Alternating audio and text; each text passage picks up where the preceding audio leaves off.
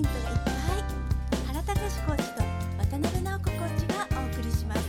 それでは本編スタートです。こんにちは、渡辺直子です。こんにちは、原敬です。はい、それではコーチングブースター、今日ははちかいめです。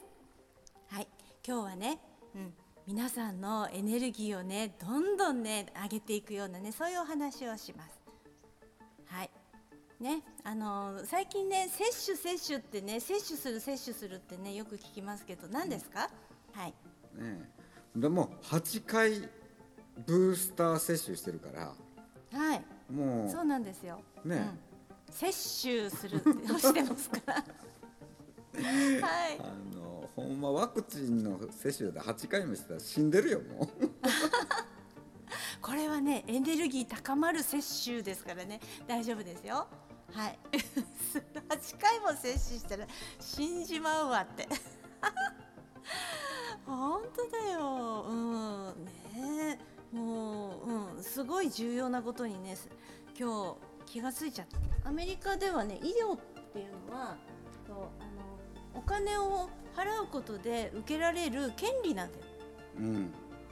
で日本っていうのはあの医療倫理っていうかさ、まあ、医療倫理はどこでもあるのかもしれないけれども、とにかくあの命を救うのが尊いみたいなさ、そういうところがあるじゃん。お金とかそういうものを乗り越えて何とかして、ね、あの治してあげようみたいなさ、そういうところがある。うーん、うん、あの助け合うとかさ、うん、そういう部分があるんだよね。うん、うん、そこはね、やっぱり今回のいろんなこの、ね、うん、パンデミックとかのなったのに、日本がこのぐらいのまん延ぐらいで済んだっていうのはね、うん、もっとあの国民全員が、ね、寝込むぐらいになったかもしれなかったのに、うん、そうならなかったっていうのは、うん、やっぱりその医療に対する概念の違いがすごく大きいと思うんだよね。うん、なるほど、うんうん、あの人によってはね、うん、あのアマビエを信じたからですって言い切ってる人もいるんだけど、うん、ちょっとそれ、それはね、ファンタジーの世界だからちょっとね、うん、あの今関係ない話で、うん、あの科学的に言ってもそうだと思うんだよね。そういう医療っていうものに対するこの情報場の違いっていうね、うんうんね、まあ、概念って言ってしまえば概念なんだけれども、そこの、あのどういう情報場をその、ね、国民っていうか、この日本に住んでる人たちが持ってるか、アメリカに住んでる人たちがどういう医療に対する情報場を持ってるかによって、このね、あの対応っていうか、このあのその蔓延の仕方が違ったんだよ。接種、うん、そう、ね、もう接種、うん、接種するっていうね、あのハリウッドのね、うん、そう映画を撮る時の言葉があるんですって、うんうん、あの何かっていうと、うん、あの俳優さんふたり、ね、身長差があったりすると、うん、でこうアップで撮ったりする時に、うん、こうひとりの方にね、台に乗っていただくわけですよ。お立ち台に乗っていただいて、でふたり同じ高さにしてアップにして写すみたいなね、その、うん、その台に乗ってもらうのを接種するっていうんですよ。うん、でもっと、うん、ありますよね、うん、でそれもっと短くして摂取する摂取するって言うんですって、うん、それはあるわね。女性がでかい、はい、ヒール履く、うんうん、ということは男性よりもさらにでかくなるっていう、まあ、そうです、うん、あるよね。ロングドレスとかね、うん、着てるとそうなりますよね、うん、はい、うん、そうなんです。で、その、ね、接種の由来が、そうハリウッドで活躍した日本の俳優さん、接種さんっていたんですよその方から来てるらしいんですよね。へはい、ね、素敵でしょ、うん、でも直子さんさあ、はい、そうあのちょっと前でさ、あの、はい、マトリックスの最新のね、上映しているやつを見に行ったのよ。はい、うん、ならあの主人公のその男性の横にいる、はい、そのまあにばんめの女性主人公みたいな、なんかよく似てるよね。誰に？直子さんに。えー、本当に？うん、そのシリーズ見てない？マトリックス。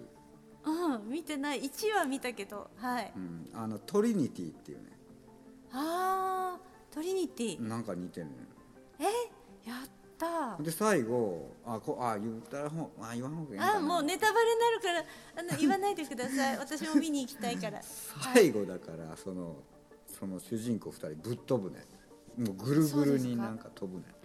えー、いや楽しみ。でよく似てるじゃんかその苫米知識コーチングってさ、はい、未来かっこねあと自由自在に情報場を思考空間でそのネットワークを使う、ね、コンピューター回路のように頭が回りみたいな、はいね、似てるよねあの映画は。Welcome to the 苫米知ワードにとてもよく似てるんだよね。わあ早く見に行きたくなりました。あと映画の中で気候も出すからなあの元気玉を。えー、そうなの。えー、楽しみ。いや本当同じやんかとかと思いながらいやーそ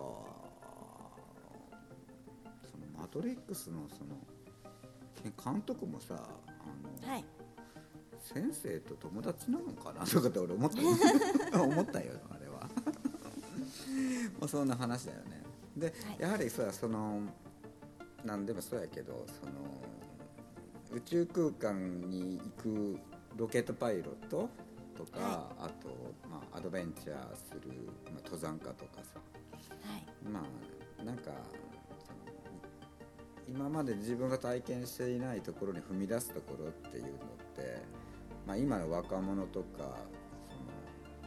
今ね年齢差がはちじゅっさい以上のシニアであったとしてもみんな同じ気持ちなんだよね。そうですね、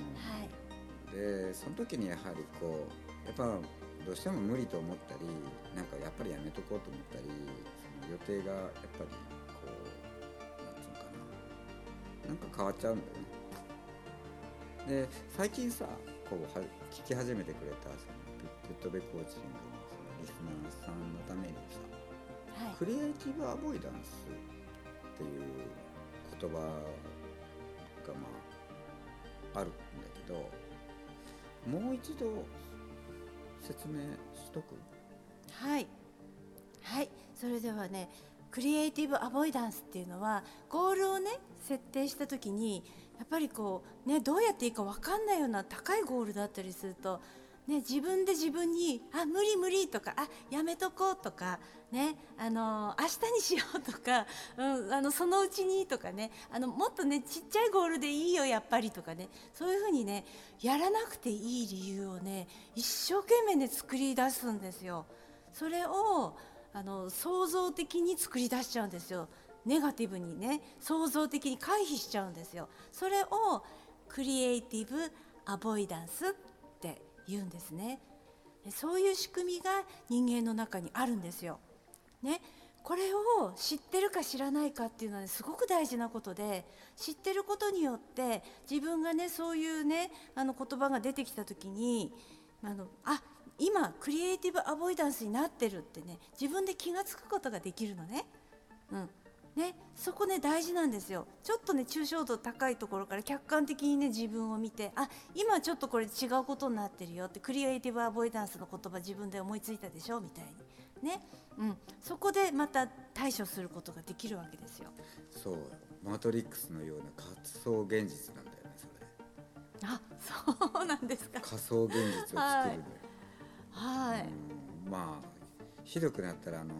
救急車に運ばれるぐらい体がおかしくなったりするもんね人間ってね。あそうですね、うんうん、ストレス溜まるとねそういうこともあります。それがストレスと思えなくなるんだよねその客観的な感じになっていくと、はい、あのだからこそスズメみたいな、うんうん、それ注意はするよね。崖落ちたらいけないからそういうのはするけど、はいうん、集中力増していくっていう感じになるよね客観的な視点、うんまあ、それが僕の場合だったらやっぱりそういう時に来た時にだからこそ行けとおすごい、うんまあ、無理無理って言ったら、うん、だからこそ行けってだから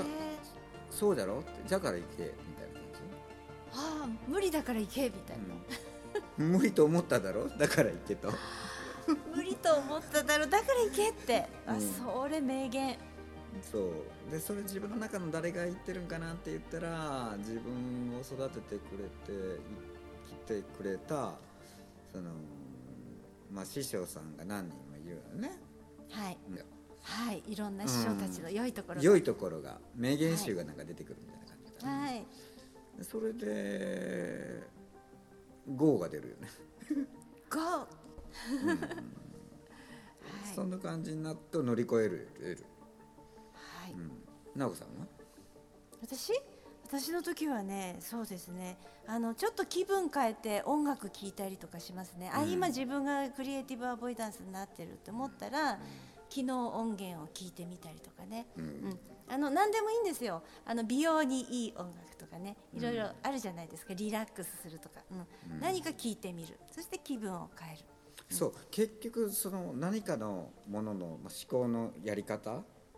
いもそうやし、今の先生に自分の先生に従うという方法もあれば、えー、体を緩める音楽でもあり、何でもいいけど、とりあえず体を緩ませる、そうですね、体緩ませて、あとこの今クリエイティブアボイダンスになってるその思考回路から抜けるってことなんですよね。抜けるという、そのループから抜けるということ、うん、その世界から抜けること、そうそう、うん、あの意識して抜けることですよね。あ、自分がこうなってるって思ったらパッとそこから抜け出す、うん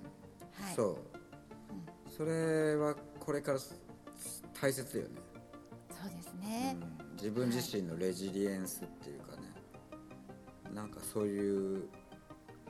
ことだと思うよね。もうそろそろにじゅうにねんになるわけなんですが、はいね、ぶっ飛べコーチング の, その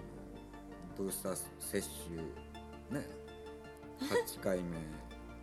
はいうん、クリエイティブアボイダンスというものとの付き合い方、はい、っていうことかな、今回のお話は。そうですね、うんはい、ゴール達成するためには、ね、このクリエイティブアボイダンスのその付き合い方を知ってるか知らないかでね、もう全然違ってくるわけですよ。だってゴール側に行きたいんでしょ、ね、そしたらね、ゴール側に行くためにね、あらゆること考えましょうよ、うん、あらゆる方法を知ってやりましょう。そのエネルギーをプラスに変えればいいだけや。そうなんですな、はい、うん、こういう感じで終わるのですが、何か皆さんのヒントになるでしょう。また番組の方に質問等がありましたら、春高市ホームページ、渡辺直子のホームページの質問欄を利用してポッドキャスト質問と明記して送信をお願いします。本日もありがとうございました。ありがとうございました。土鍋知識コーチング認定コーチふたりがお送りするぶっとべコーチング、今日のお話はいかがでしたか？ひらめきのヒント見つかりましたか？質問のある方は説明書きにあるメールアドレスにどうぞ。では次回もお楽しみに。